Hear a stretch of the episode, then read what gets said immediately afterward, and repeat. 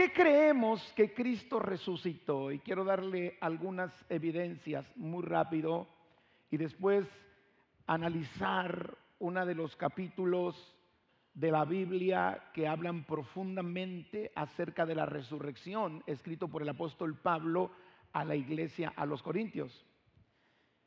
Pero, ¿por qué creemos que Jesús resucitó? Número uno, porque Jesús mismo testificó de su próxima resurrección. Él habló abiertamente con sus discípulos que sería crucificado, pero al tercer día resucitaría. Eso lo encontramos en Mateo 17, 22 y 23. Le doy la referencia solamente. Segundo, creemos que Jesús resucitó porque la tumba estaba vacía aquel primer día de la semana. Los documentos más antiguos declaran esto, ahí en Lucas 24.3 que lo leímos al principio, y cuando entraron no hallaron el cuerpo del Señor Jesús. Creemos que Cristo resucitó porque los discípulos fueron transformados de ser hombres sin esperanza y llenos de miedo, porque recuerde que cuando Jesús muere, se acabó la esperanza para ellos. Murió. Y además estaban llenos de miedo de lo que iba a suceder más adelante. Pero cuando vieron el sepulcro vacío, ellos se convirtieron en hombres confiados y testigos de la resurrección de Cristo. El apóstol Pablo declaró que no solo él había visto a Cristo, sino que otros 500 también lo habían visto y muchos todavía estaban vivos cuando hizo esta declaración pública ahí en 1 Corintios 15. Creemos que Cristo resucitó, escuche esto, por la existencia de una iglesia cristiana primitiva que prosperó y conquistó imperios. La iglesia de una, de una, iglesia cristiana de los primeros tiempos conquistó imperios y respalda la verdad de la resurrección de Cristo. Esa iglesia existe después de más de dos mil años esa iglesia somos nosotros. Amén. Ah, la predicación del mensaje de la primera iglesia, pues era el arrepentimiento de pecados, la fe en Jesucristo, el reino de Dios, y nunca dejaban de hablar de la resurrección de Cristo entre los muertos. Y creo que esa es uno de los mensajes que de pronto no es común compartirlo. Nosotros como iglesia hablamos del arrepentimiento de pecados, de la fe en Cristo, hablamos del reino de Dios, pero creo que cada vez que usted le comparta a alguien de Jesús, debemos recordarle que Cristo verdaderamente ha resucitado. Amén. Por otro lado, Creemos que Cristo resucitó por la conversión del apóstol Pablo. Esa conversión respalda la verdad de la resurrección porque él tuvo un encuentro con el Cristo resucitado. Creemos que Cristo resucitó porque todos los testigos oculares de su resurrección, si, si predican que Cristo resucitó y aseguran que Cristo resucitó y atestiguan que Cristo resucitó y no hubiese sido así, hubieran sido unos engañadores y unos ingenuos. Sin embargo, ellos proclamaron y defendieron esta verdad al punto de morir como mártires por Jesucristo y por defender esa verdad. Pregunto, ¿usted hubiera dado su vida y hubiera sufrido como un mártir si la verdad que defiende es una mentira. Pero ellos estaban tan convencidos y tan seguros que Cristo había resucitado y que por ello ellos tenían esperanza de resurrección, de tal manera que no les importó morir por la causa. Ellos sabían que Cristo había resucitado. Pero la mayor evidencia de que Cristo ha resucitado es la transformación de millones y millones de creyentes en todo el mundo que han recibido a Cristo como su Señor y Salvador. La mayor evidencia de la resurrección somos todos los que estamos aquí, junto con otros de todo el mundo entero, que hemos declarado públicamente, Jesucristo es mi Señor y mi Salvador. Voltea al que está al lado y dígale, tú eres la mayor evidencia de la resurrección de Cristo. Tu cambio es la mayor evidencia de que Cristo resucitó. Eras un borracho, pero ahora estás sobrio porque Cristo resucitó. Estabas en depresión, estabas en angustia, estabas en ansiedad, estabas en dolor, tu familia destruida,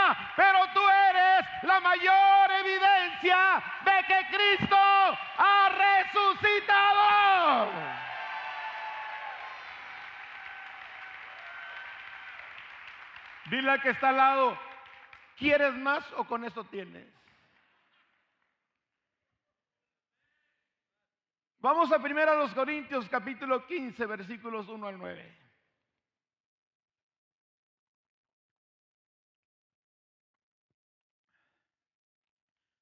Vamos a leer mucho la Biblia hoy, para que se despierten hermanos.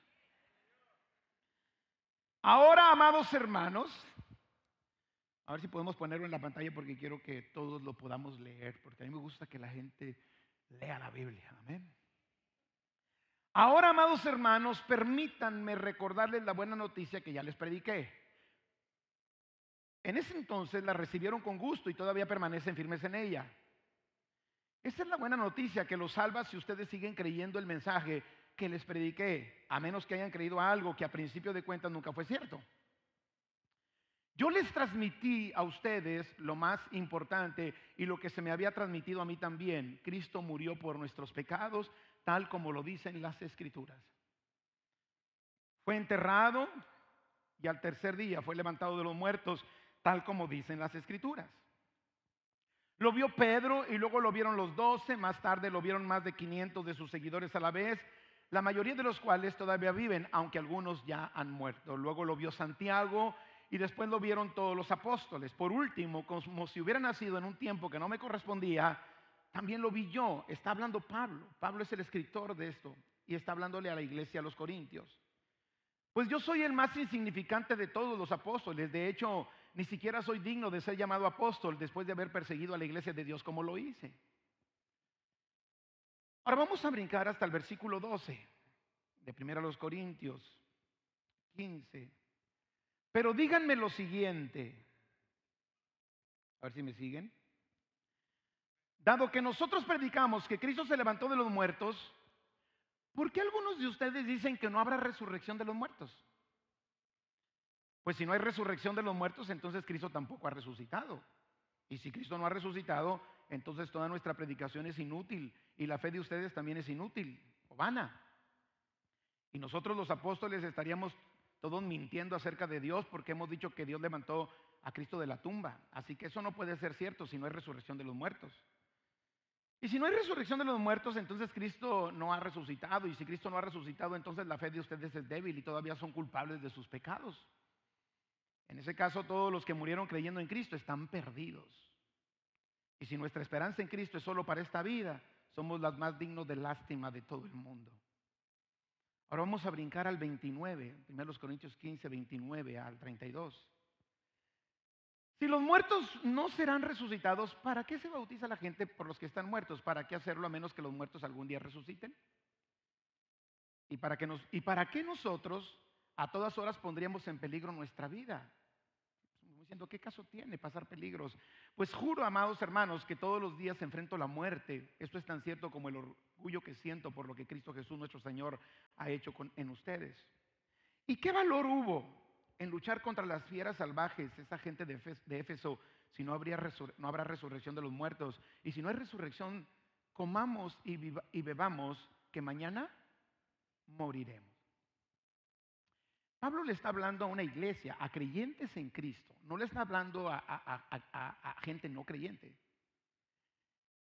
Pablo le está hablando a, la iglesia, a los corintios, que seguramente ellos habían entregado su vida a Jesús, creían en su obra, creían en su, en su venida, en su nacimiento, sin pecado, ah, que él había eh, hecho milagros en el mensaje que Cristo había proclamado, eh, creían en, todo lo que Jesús eh, había, puesto como fe y fundamento de, de la salvación. Sin embargo, ellos no creían que los muertos resucitaban.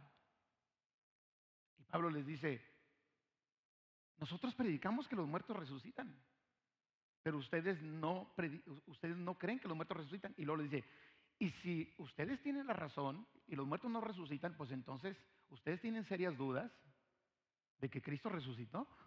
Ustedes están en problemas porque tienen serias dudas de que Cristo resucitó. Pablo les dice algo como, si no hay resurrección de muertos, pues entonces Cristo no ha resucitado.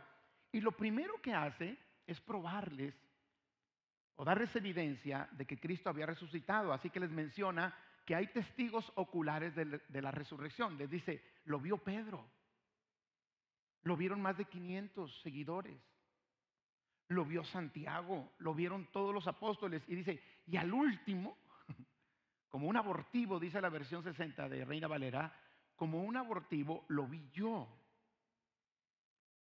Amados, la resurrección de Cristo es, es la certificación de que su obra en la cruz fue perfecta. Usted sabe cuando se certifica algo, cuando se avala algo, cuando un notario eh, eh, da fe, ¿cierto o no? Bueno, Dios resucitó a Cristo de los muertos para dar fe que su obra estuvo terminada. Dios resucita a Cristo de los muertos para dar fe que ahora tenemos perdón de pecados por su nombre. Dios resucita a Cristo de los muertos para dar fe de que su mensaje era el mensaje que debería ser predicado. Ahora, enseguida de que les da evidencia de que Cristo ha resucitado, les da una explicación o les dice lo que hubiese pasado si Cristo no hubiera resucitado. Dice, primeramente, estas son las evidencias. Los testigos oculares pueden certificar que Cristo resucitó. Pero saben una cosa, si Cristo no hubiera resucitado, como les estaba diciendo a la iglesia de los Corintios, estamos perdiendo el tiempo en lo que estamos creyendo. Estamos perdiendo el tiempo en lo que estamos predicando. Y esto nos deja una tremenda enseñanza a nosotros del problema tan grande que tendríamos como iglesia si Cristo no resucita? ¿Qué pasa si Cristo no hubiese resucitado? Y les empieza a decir una serie de cosas que yo se las voy a compartir. La primera dice, nuestra predicación es vana, inútil, sin sentido. Si Cristo no resucitó, nuestra predicación es vana. Yo quiero preguntarles una cosa. ¿Cuál es el mensaje central de, de la fe que predicamos? que si creemos en Cristo seremos salvos.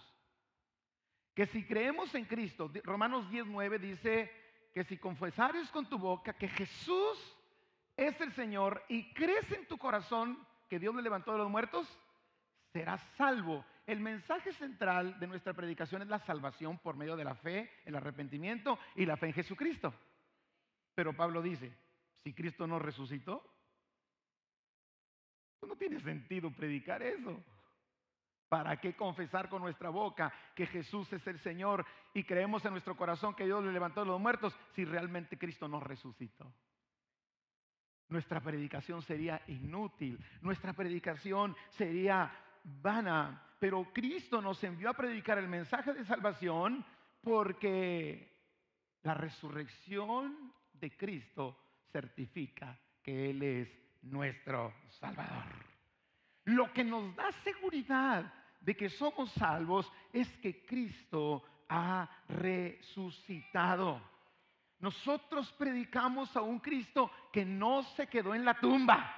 Predicamos a un Cristo vivo que se levantó de los muertos, que nos escucha, que, nos, que intercede por nosotros en los lugares celestiales y que está sentado a la derecha de Dios Padre, esperando, esperando a que todos sus enemigos sean puestos debajo de sus pies.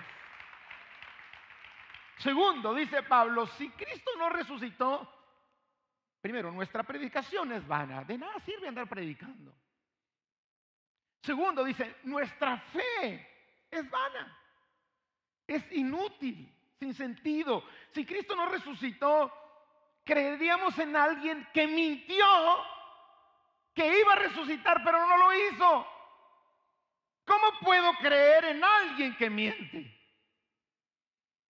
Por eso dice, si Cristo no hubiese resucitado, vana sería nuestra fe.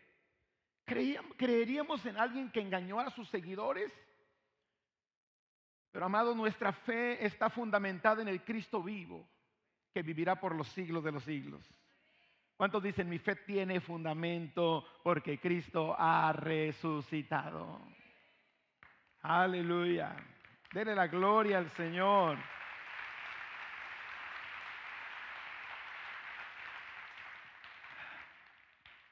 Dice Pablo en lo que leímos, si Cristo no resucitó, aún seríamos culpables de nuestros pecados. De otra manera, de otra palabra dice, si Cristo no resucitó, no hay perdón de pecados. Pero yo quiero que levante la mano aquí para darle un fuerte aplauso a la persona que diga, pastor, yo nunca he pecado. En ese momento, si levanta la mano, ya empezó a pecar.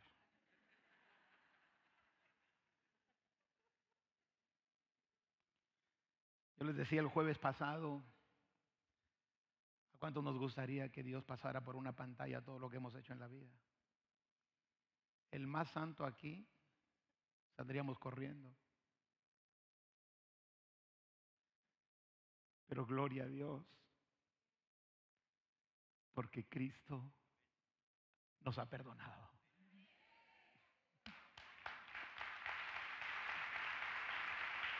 De modo que si alguno está en Cristo, nueva criatura es, las cosas viejas pasaron. Y aquí todas son hechas nuevas. Entonces Pablo dice, si Cristo no resucitaría, todavía viviríamos de nuestros pecados. Pero tenemos certeza de que nuestros pecados han sido perdonados porque Cristo ha resucitado. Ya no somos culpables, fuimos culpables. Fuimos culpables, pecamos, cometimos errores que nos avergüenzan, pero porque Cristo resucitó, tenemos la certeza de que Él nos ha limpiado con su preciosa sangre. Ahora lo que hay que hacer es conservar esa limpieza. El momento en que naces de nuevo en Cristo, eres una nueva criatura. ¿Cuántos tienen la certeza de que sus pecados han sido perdonados? El que no dijo amén, pues agárrate porque te vas a ir al infierno. Pero si Cristo te ha perdonado, no importa tu pasado, en Cristo eres una nueva criatura. ¿Y sabes que esa certeza viene a causa de que Cristo verdaderamente ha resucitado? Por otro lado, dice Pablo, si Cristo no resucita, los que murieron creyendo en Él están perdidos. ¿Cuántos tienen un familiar, ya sea papá o mamá, que murió confiando en Cristo? Mi padre nunca negó su fe. Y él murió confiando en Cristo. Mi pastor, que me, con el cual inicié, que ya murió, que le habló a mi padre de Cristo, murió confiando en Cristo. Después mi pastor Alfredo, mi pastor más de treinta y tantos años, murió confiando en Cristo. Y dice Pablo, si Cristo no hubiera resucitado, ellos estuvieran perdidos. Pero le doy gracias a Dios porque el Espíritu Santo pone la certeza en nuestro corazón que un día los veremos. Un día estaremos eternamente en la presencia de Dios. Y sabes que eso es lo que nos consuela a nosotros. Porque duele perder un ser amado. No se olvida. Yo no había experimentado eso, pero mi papá murió ahora en el 2020, en enero del 2020. Y lo extraño mucho. Yo me sentía protegido por sus oraciones. Papá oraba cuatro horas aquí en la mañana, en el día. Mucho de lo que ustedes ven hoy no es por mí, es por Dios y la oración del jefe. Cuando él muere, yo me siento tan vulnerable. Pero tengo la certeza de que un día estaremos eternamente en la presencia de Dios. Si tú eres si tú eres una persona, tienes a alguien que murió confiando en Cristo, gózate y vete al cielo también. ¿Cuántos están seguros que su, que su ser amado que conoció a Cristo y partió a la eternidad tiene vida eterna? ¿Por qué esa certeza? Porque Cristo ha resucitado. Amén. Por otro lado, dice Pablo, si Cristo no hubiese resucitado, nuestra esperanza es solo temporal, solamente mientras vivimos en la tierra. No hay esperanza para después de esta vida. Nuestra esperanza en Cristo, nuestra fe en Cristo solo tendría efectos para 80, 90, 100 años. ¿Cuántos dicen voy a vivir 120? Bueno, pues los que no, pues ahí, ahí nos esperan porque nosotros vamos a llegar después. Nuestra esperanza sería temporal, pero nuestra esperanza no es temporal.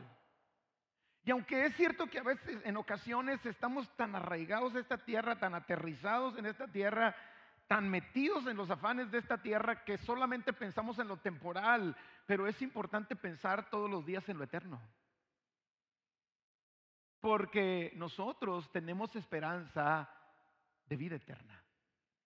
Y nuestra esperanza no solamente es para esta tierra, nuestra esperanza es cuando también para cuando partamos de esta tierra.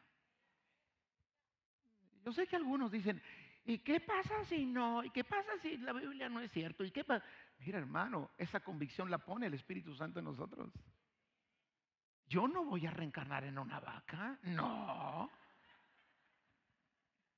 ni en una serpiente, ni en un chango. Yo tengo esperanza de vida eterna. ¿Cuántos de los que están aquí, mire, tienen esa certeza de que si tú mueres hoy, si tú hoy cuelgas los tenis, te vas a ir a la presencia de Dios? A ver, lo voy a volver a preguntar porque hay algunos que, que están así como que pujando. Y el que está pujando, ahorita al final hacemos un llamado para que te asegures de una vez, no vaya a ser que saliendo de aquí te lleve pifas.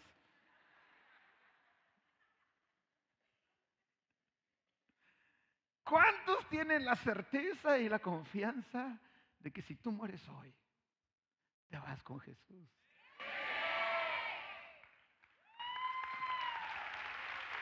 Por eso, por eso dice la escritura que Cristo vino a librar a aquellos que por el temor a la muerte estaban sujetos al yugo de esclavitud. Temer a la muerte es un yugo que esclaviza. Pero cuando tú tienes la certeza de vida eterna, no tienes temor a la muerte. Tampoco tienes tanta prisa que digamos. Porque hay un propósito que cumplir aquí en la tierra. Yo quiero ver crecer a mis nietos, que por fe ya vienen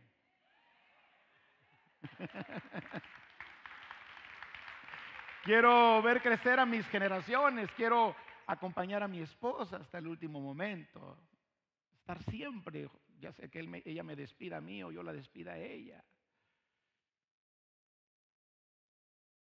Quiero decirles que entre más pasa el tiempo, más ganas me dan de seguir predicando a Cristo. Entonces voy a andar, eh, hermano, arrepiento de tus pecados. Lo seguiré haciendo el resto de mi vida. Porque Dios me ha perdonado mucho. Y al que mucho se le perdona, mucho ama. Amados, nuestra esperanza no es temporal. Nuestra esperanza es eterna. Por otro lado, dice Pablo, si Cristo no resucitó, somos los más dignos de lástima. Como diciendo, Pobrecitos de nosotros, qué lástima. pobres de ustedes que se levantaron hoy a las cuatro y media de la mañana a bañarse. qué, qué lástima que te fuiste a comprar el saco blanco. No, ese ya lo tenía desde el año pasado. Qué lástima. Qué lástima pasar horas aquí adorando a Dios. Si estás creyendo en una farsa. Qué lástima pedirle a alguien que no te escucha. Qué lástima creer las palabras de alguien que dijo, en mi nombre, todo lo que pidieres al Padre en mi nombre, yo lo haré. Si Cristo no resucitó, qué lástima. De nada sirve creer en un Cristo que dijo que resucitaría cuando realmente mintió. Porque su obra no hubiese sido certificada por Dios y no podríamos gozar de sus beneficios. Nuestra fe estaría fundada en alguien que no cumplió la promesa de resucitar. ¡Qué lástima! Después dice Pablo, si Cristo no resucitó, dice Pablo, de nada aprovecha padecer por Cristo y su Evangelio. De alguna manera todos padecemos por Cristo. Hay lugares donde el padecimiento es mayor porque hay persecución. Pero todos padecemos por Cristo. Cada vez que sacrificas tu carne para decirle no al pecado, estás padeciendo por Cristo. Cada vez que sacrificas tus deseos de placer que no es correcto, de hacer cosas que Dios prohíbe, estás padeciendo por Cristo. Cada vez que perdonas a ese que a esa o a ese que te lastimó, estás padeciendo por Cristo. ¿O no? O sea, no, solo los perseguidos padecen, aún en nuestra ciudad se padece por Cristo.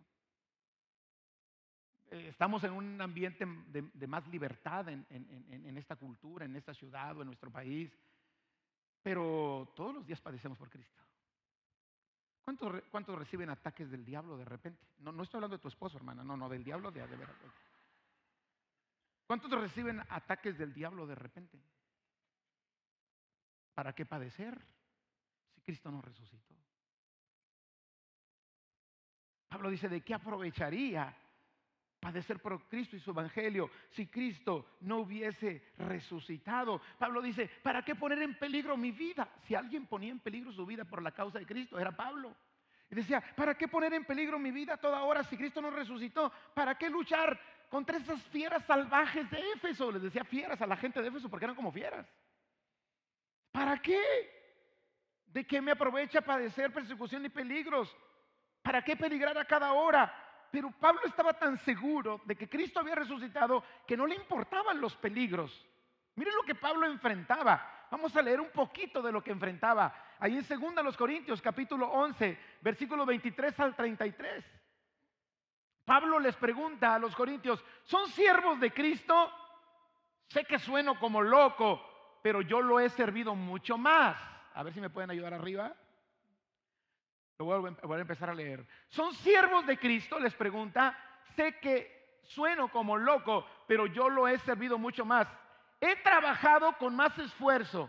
Me han encarcelado más seguido. Fui azotado innumerables veces y enfrenté la muerte en repetidas ocasiones. En cinco ocasiones distintas, los líderes judíos me dieron 39 latigazos. Tres veces me azotaron con varas. Una vez fui apedreado. Tres veces sufrí naufragios. Una vez pasé toda la noche y el día siguiente a la deriva en el mar. He estado en muchos viajes muy largos. Enfrenté peligros de ríos, de ladrones. Enfrenté peligros de parte de mi propio pueblo, los judíos, y también de los gentiles. Enfrenté peligros en ciudades, en desiertos y en mares. Enfrenté peligros de hombres que afirman ser creyentes, pero no lo son. He trabajado con esfuerzo y por largas horas y soporté muchas Noches sin dormir, he tenido hambre y sed y a menudo me he quedado sin nada que comer. He temblado de frío sin tener ropa suficiente para mantenerme abrigado. Además de todo eso, a diario llevo la carga de mi preocupación por todas las iglesias. ¿Quién está débil sin que yo no sienta esa misma debilidad? ¿Quién se ha dejado llevar por el mal camino sin que yo no arda de enojo? Si debo jactarme, preferiría jactarme de las cosas que muestran lo débil que soy. Dios el Padre de nuestro Señor Jesucristo, quien es digno de eterna alabanza, sabe que no miento. Cuando estuve en Damasco, el gobernador, bajo el mando del rey Aretas, puso guardias en las puertas de la ciudad para atraparme. Tuvieron que descolgarme en un canasto por una ventana en el muro de la ciudad para, para escapar, para que escapara de él. Dice, si Cristo no resucitó, ¿de qué sirvió todo esto? Dile que está a tu lado. Y tú te andas quejando porque te levantaste temprano.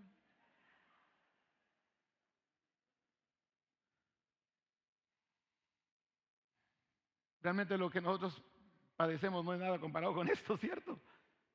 Yo le pregunto, ¿Pablo hubiera hablado de esa manera si hubiera tenido dudas de que Cristo había resucitado? ¿Para qué? ¿Para qué? ¿De qué aprovechan?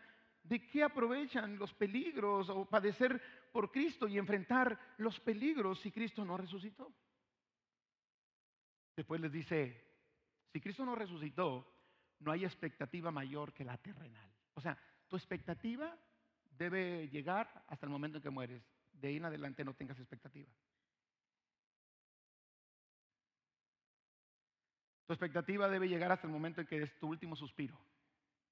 Y de ahí en adelante ya no tengas expectativas. Qué triste sería de no tener expectativa. Yo tengo la expectativa de, estar en la presencia de Dios eternamente. Yo tengo la expectativa de, andar las calles de oro con Jesús. ¿O no? Yo tengo la expectativa que me provoca Apocalipsis cuando dice que la gran Jerusalén, sus calles son de oro y mar de cristal. Así es de que si vives en, en un lugar humilde, no te preocupes. El Señor te quiere bendecir en la tierra también. Pero si por alguna razón no logras lo que quieres, nomás asegúrate de llegar allá y pídele al Señor, Señor, ponme mi casa con vista al mar. Expectativa, expectativa de eternidad. ¿Sabes, hermano?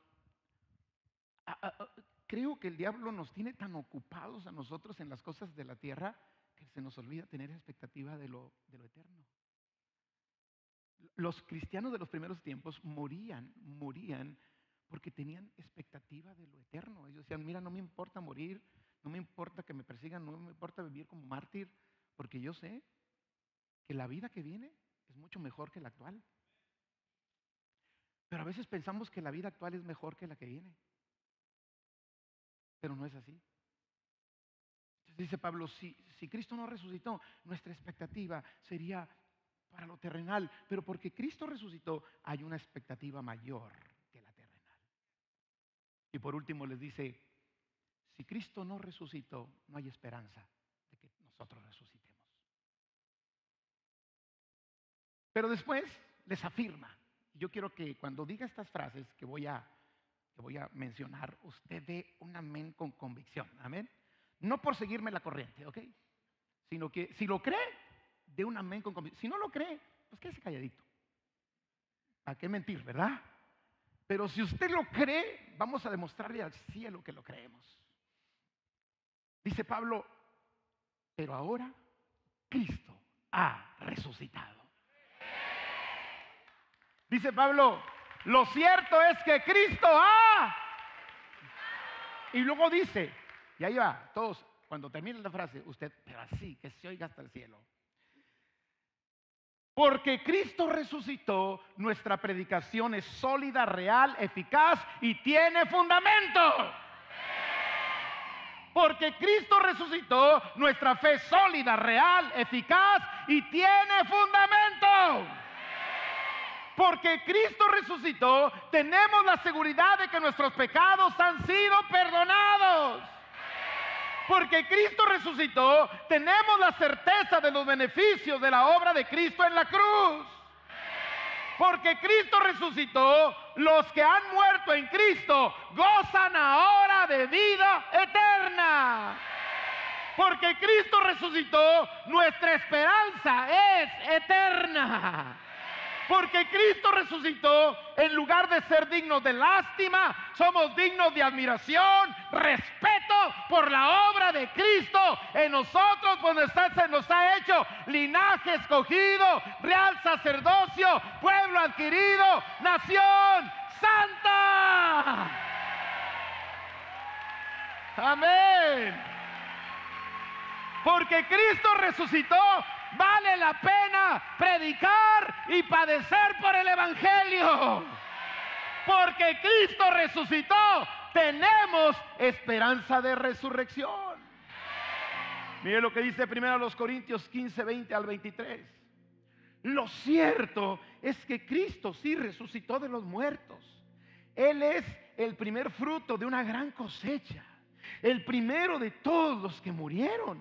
Así que ya ven, tal como la muerte entró en el mundo por medio de un hombre, ahora la resurrección de los muertos ha comenzado por medio de otro hombre. Así como todos mueren, porque todos pertenecemos a Adán, todos los que pertenecen a Cristo recibirán vida nueva. Pero esta resurrección tiene un orden. Cristo fue resucitado como el primero de la cosecha. Luego todos los que pertenecen a Cristo serán resucitados cuando Él regrese. Cristo es la primicia de todos los que vamos a resucitar. La muerte entró por Adán, por Cristo entró la vida. Todos los que pertenecemos a Cristo tenemos vida nueva. Y todos seremos resucitados cuando Él regrese. Eso es lo que está diciendo Pablo.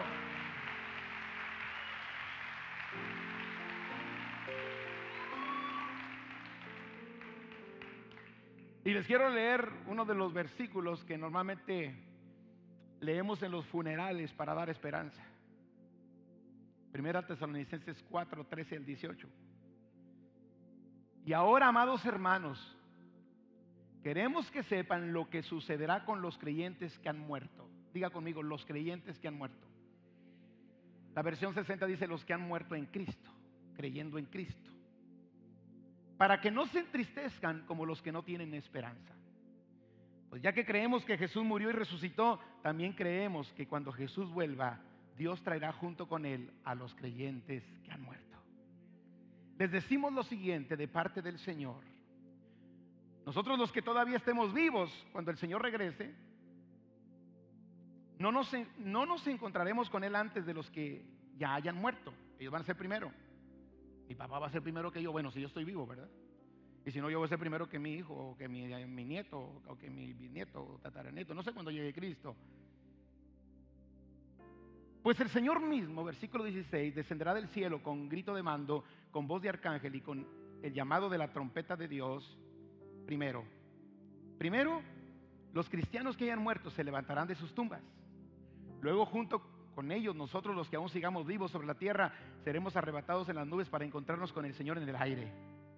Entonces estaremos con el Señor para siempre. Así que anímense unos a otros con estas palabras.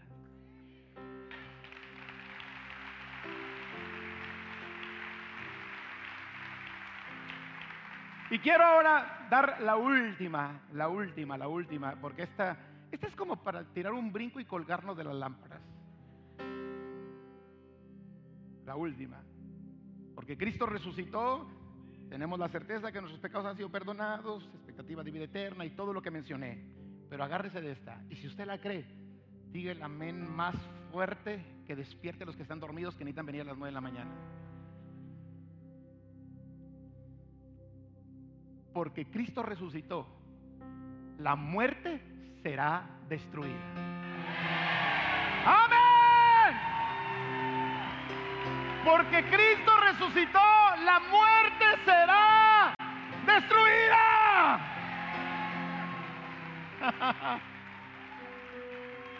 Primero los Corintios 15, 25 y 26. Dice, pues Cristo tiene que reinar. Pónganmelo, pónganmelo, pónganmelo, chicos, pónganmelo, pónganmelo. Eso. Pues Cristo tiene que reinar hasta que humille a todos sus enemigos debajo de sus pies. Y el último enemigo que será destruido es la muerte. Ya no habrá más muerte.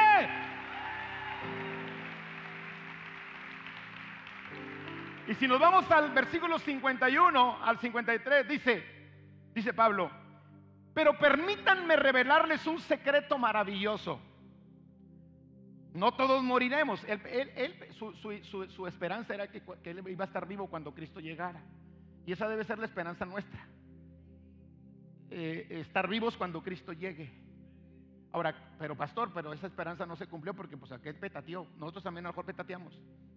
Pero él dice, tu estilo de vida debe ser un estilo de vida de estar vivo cuando Cristo regrese. ¿Y, por qué? Porque eso nos mantiene en fe, nos mantiene expectantes, nos mantiene limpios, nos mantiene cuidando nuestra salvación con temor y con temblor. ¿Me explico? Yo me acuerdo cuando estaba más pequeño, este, pues nuestro pastor nos prohibía ir al cine. Decía que las sillas del cine son las sillas de los escarnecedores. Y bueno, era una manera, yo así fui creado. Batallé mucho después para ir al cine. No voy al cine a menos que vea alguna película y con mi esposa para comer unas palomitas, la grandota, la que está así. Yo me la acabo solo. mi pastor decía, si Cristo llega y estás en el cine, te vas a quedar. Y Laura y yo, esas cosas que avergüenzan, un día íbamos pasando por ahí por el Cuauhtémoc 70. Estaba la película Encuentros cercanos del tercer tipo. Y entonces yo dije, güerita, ah, no le dice güerita, le decía, Laura, masita, masita la que traes en los dientes, me decía ella. Decía, oye, ¿será pecado el pastor no estaba exagerando la cosa. Y la güera no fue fuerte.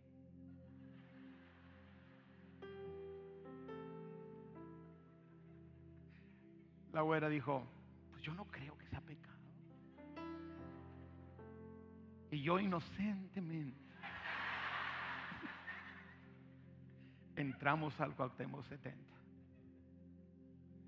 Pero cuando entré al Cuauhtémoc 70, le dije, Señor, lo único que te pido es que no vengas en las siguientes dos horas.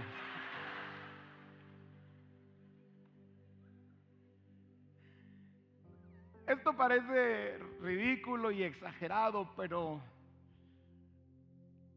deberíamos estar viviendo la vida pensando en que Cristo puede llegar en cualquier momento. Eso me va a evitar gritarle maltratar a mi cónyuge, a mis hijos, amar a la gente. Y que no nos pesque el Señor haciendo mal. Que si Cristo llega, qué bonito sería que llegara ahorita. Pero mañana es lunes. Y vas a enfrentar la vida. Pero enfrenta la vida pensando en que Cristo puede llegar en cualquier momento. Entonces cuando la tentación venga porque nos llega, Dice, yo quiero estar preparado para cuando Cristo venga. Ahora, quizá Cristo no venga, pero tú te vas. Y para el creyente en Cristo, cuando uno muere, es como si Cristo hubiera venido. Entonces hay que estar listos. Amén. Ahora, terminamos con esto. Vamos a leer 1 Corintios 15, 51 a 53. Pero permítanme, a ver, cheque, revelarles un secreto maravilloso. No todos moriremos, pero todos seremos transformados. Sucederá en un instante, en un abrir y cerrar de ojos, cuando toque la trompeta final. Pues cuando suene la trompeta, los que hayan muerto resucitarán para vivir para siempre. Y nosotros, los que estemos vivos, ah, seremos transformados. Pues nuestros cuerpos mortales tienen que ser transformados en cuerpos que nunca morirán. Nuestros cuerpos mortales deben ser transformados en cuerpos inmortales. Entonces, cuando nuestros cuerpos mortales hayan sido transformados en cuerpos que nunca morirán, se cumplirá la escritura siguiente. La muerte es devorada en victoria. Oh muerte, ¿dónde está tu victoria? Oh muerte, ¿dónde está tu aguijón. Se acabó el aguijón, se acabó la victoria de la muerte, la muerte será destruida porque Cristo verdaderamente ha resucitado.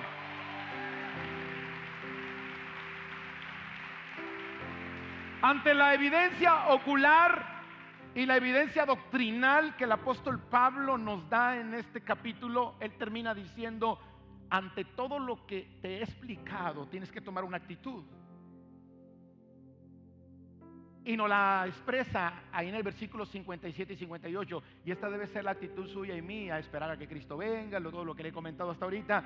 Pero Primero los Corintios 15, 57 y 58 nos dice la actitud que como creyentes debemos tener, como creyentes que creemos que Cristo ha resucitado y que vamos a resucitar con Él. Pero gracias a Dios, Él nos da la victoria sobre el pecado y la muerte. Diga conmigo, tengo victoria sobre la muerte. Por medio de nuestro Señor Jesucristo. Y luego nos dice, por lo tanto, mis amados hermanos, permanezcan fuertes y constantes Trabajen siempre para el Señor con entusiasmo, porque ustedes saben que nada de lo que hacen para el Señor es en vano. Yo quiero agradecer a Dios por todos los servidores de esta casa. Yo quiero que cuando vean a los hermanos del estacionamiento, usted le dé una palabra y le diga, hermano, gracias. Ayer estuvieron mojándose. Hoy en la mañana estuvieron muy temprano mojándose. Yo quiero decirles a ustedes, hermanos, su servicio no es en vano. Gracias. Ustedes están salvando vidas. No predican como yo. No tienen un lugar ante los ojos de la gente importante. Pero ante Dios, lo que ustedes hacen es muy importante.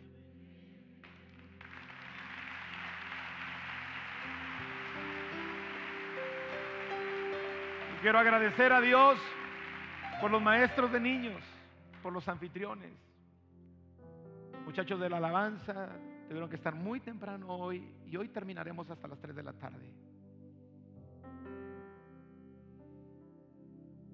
Hoy terminaremos hasta las 3, 4 de la tarde porque son tres reuniones, o dos y media, tres. Los hermanos que trabajan de tiempo completo, todos los voluntarios, ¿Sabes? Lo que tú estás haciendo es lo que debemos de hacer mientras esperamos que Cristo regrese o que nos vayamos a su presencia. Todos los que trabajan en los, todos los ministerios que hay en esta casa. Para tener estas reuniones de seis reuniones a la semana antes de la pandemia, necesitábamos 1.250 voluntarios. No reciben un pago, a veces reciben desprecio. Pues usted nunca desprecia a nadie. Usted bendiga. Cuando una persona pone orden, una forma de agradecerles es diciendo, hermano, yo voy a hacer lo que tú digas, aun cuando me cueste o yo tenga otra opinión, pero tú estás aquí para poner el orden y yo quiero seguirlo. ¿Por qué no reciben un pago? Los niños allá están siendo enseñados y hay maestros que se levantaron muy temprano hoy para estar ahí. Ellos quisieran estar recibiendo aquí en la reunión con usted. Ellos tienen que quedarse a la otra para poder recibir porque ya sirvieron en una. Yo quiero darle gracias a Dios por todos los voluntarios. Dios los conoce Dios los sabe. Y quiero decirles, amados, su trabajo en el Señor no es en vano, porque Cristo verdaderamente ha resucitado. Gracias, Señor.